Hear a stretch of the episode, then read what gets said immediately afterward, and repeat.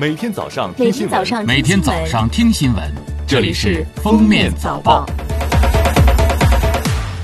各位听友，早上好！今天是二零二零年一月二十号，星期一，欢迎大家收听今天的封面早报。今天二十二时五十五分，我们将迎来二十四节气中的大寒。俗话说呀，大寒到顶点，日后天渐暖。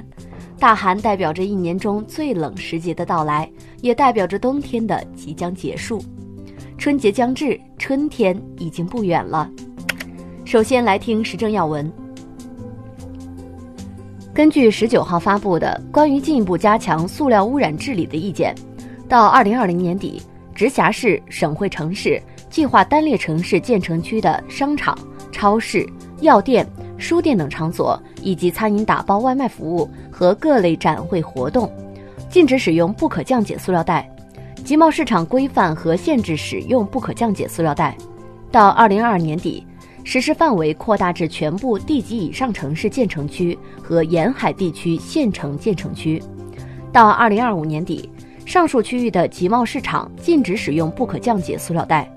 同时，到二零二零年底，全国范围餐饮行业禁止使用不可降解一次性塑料吸管。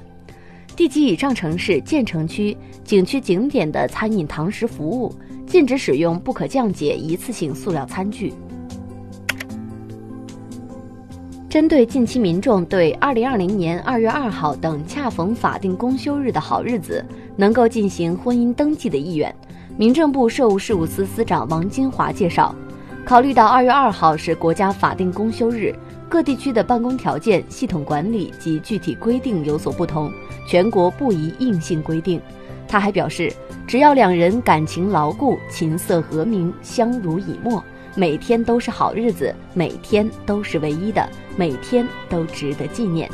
希望广大公众和结婚登记申请人理性对待结婚登记日期，不必要扎堆在一些特殊日期进行登记。十九号，在谈及有媒体报道近年来我国结婚率持续走低，不婚晚育现象越来越常见时，民政部社会事务司二级巡视员杨宗涛回应说。二零一四年起，我国结婚率逐年下降，适婚人口总数下降是最主要原因。其次，随着经济社会的发展，部分年轻人的婚姻观念也发生了变化。此外，随着高等教育的普及，年轻人受教育的年限增加，结婚年龄不断推迟，相当一部分适婚人口没有结婚。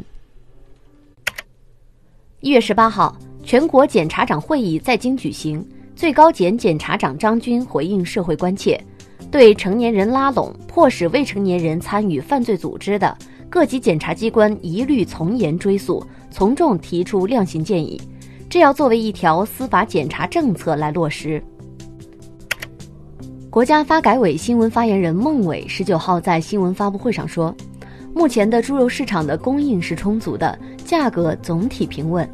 为了保障低收入群体不受价格上涨因素的影响，发改委加大督促力度，指导各地落实好保障补贴机制。最新统计，各地已向困难群众发放价格临时补贴一百一十二点五亿元，将配合有关部门坚决打击哄抬物价、囤积居奇、价格欺诈等各类价格违法违规行为，切实维护良好有序的市场秩序。下面是今日热点事件。十九号，长征五号遥四火箭大推力氢氧发动机顺利完成了总装出厂前的最后一项试车验证，标志着这台发动机性能达到预定要求，即将转入火箭总装阶段。后续，该发动机将配套在长征五号遥四运载火箭，执行我国首次火星探测任务。十九号。北京市二零二零年普通高等学校招生考试安排与录取工作方案发布，高考时间变为四天。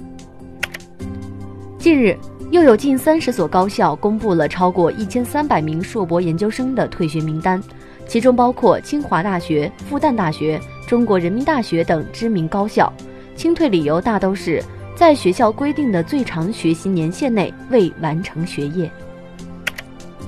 十九号。针对网友关注的护士给孩子输液被家长打断鼻骨案件，山东省章丘市公安局通报，受害人李某面部伤情为轻伤二级，打人女子张某某涉嫌故意伤害罪，因其处于哺乳期，对其采取取保候审强制措施。任某某扰乱单位秩序，对其作出行政拘留七天的处罚决定。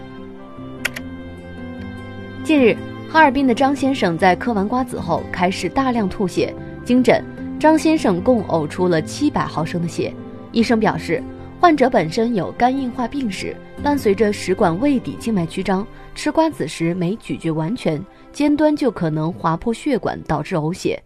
肝硬化患者应少吃此类坚硬的食物。最后来听国际要闻，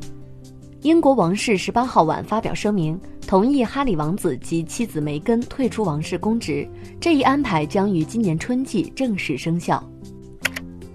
据韩联社报道，一月十九号下午，乐天集团创始人辛格浩去世，享年九十九岁。近日，据澳媒报道，澳大利亚山火肆虐多月，导致约十二点五亿只动物死亡。该国本土动物袋熊因擅长挖洞，无意间为其他小型动物提供了庇护场所，成为澳大利亚动物界英雄。美国福布斯杂志最新消息称，法国奢侈品巨头路威明轩集团总裁阿诺特取代亚马逊创始人贝索斯，再度成为世界首富。十六号。阿诺特所持的路易威登集团的股价上涨百分之零点七，其净资产增加十九亿美元；而亚马逊股价下跌百分之零点七，贝索斯净资产减少七点六亿美元。而榜单第三位仍是微软创始人比尔盖茨。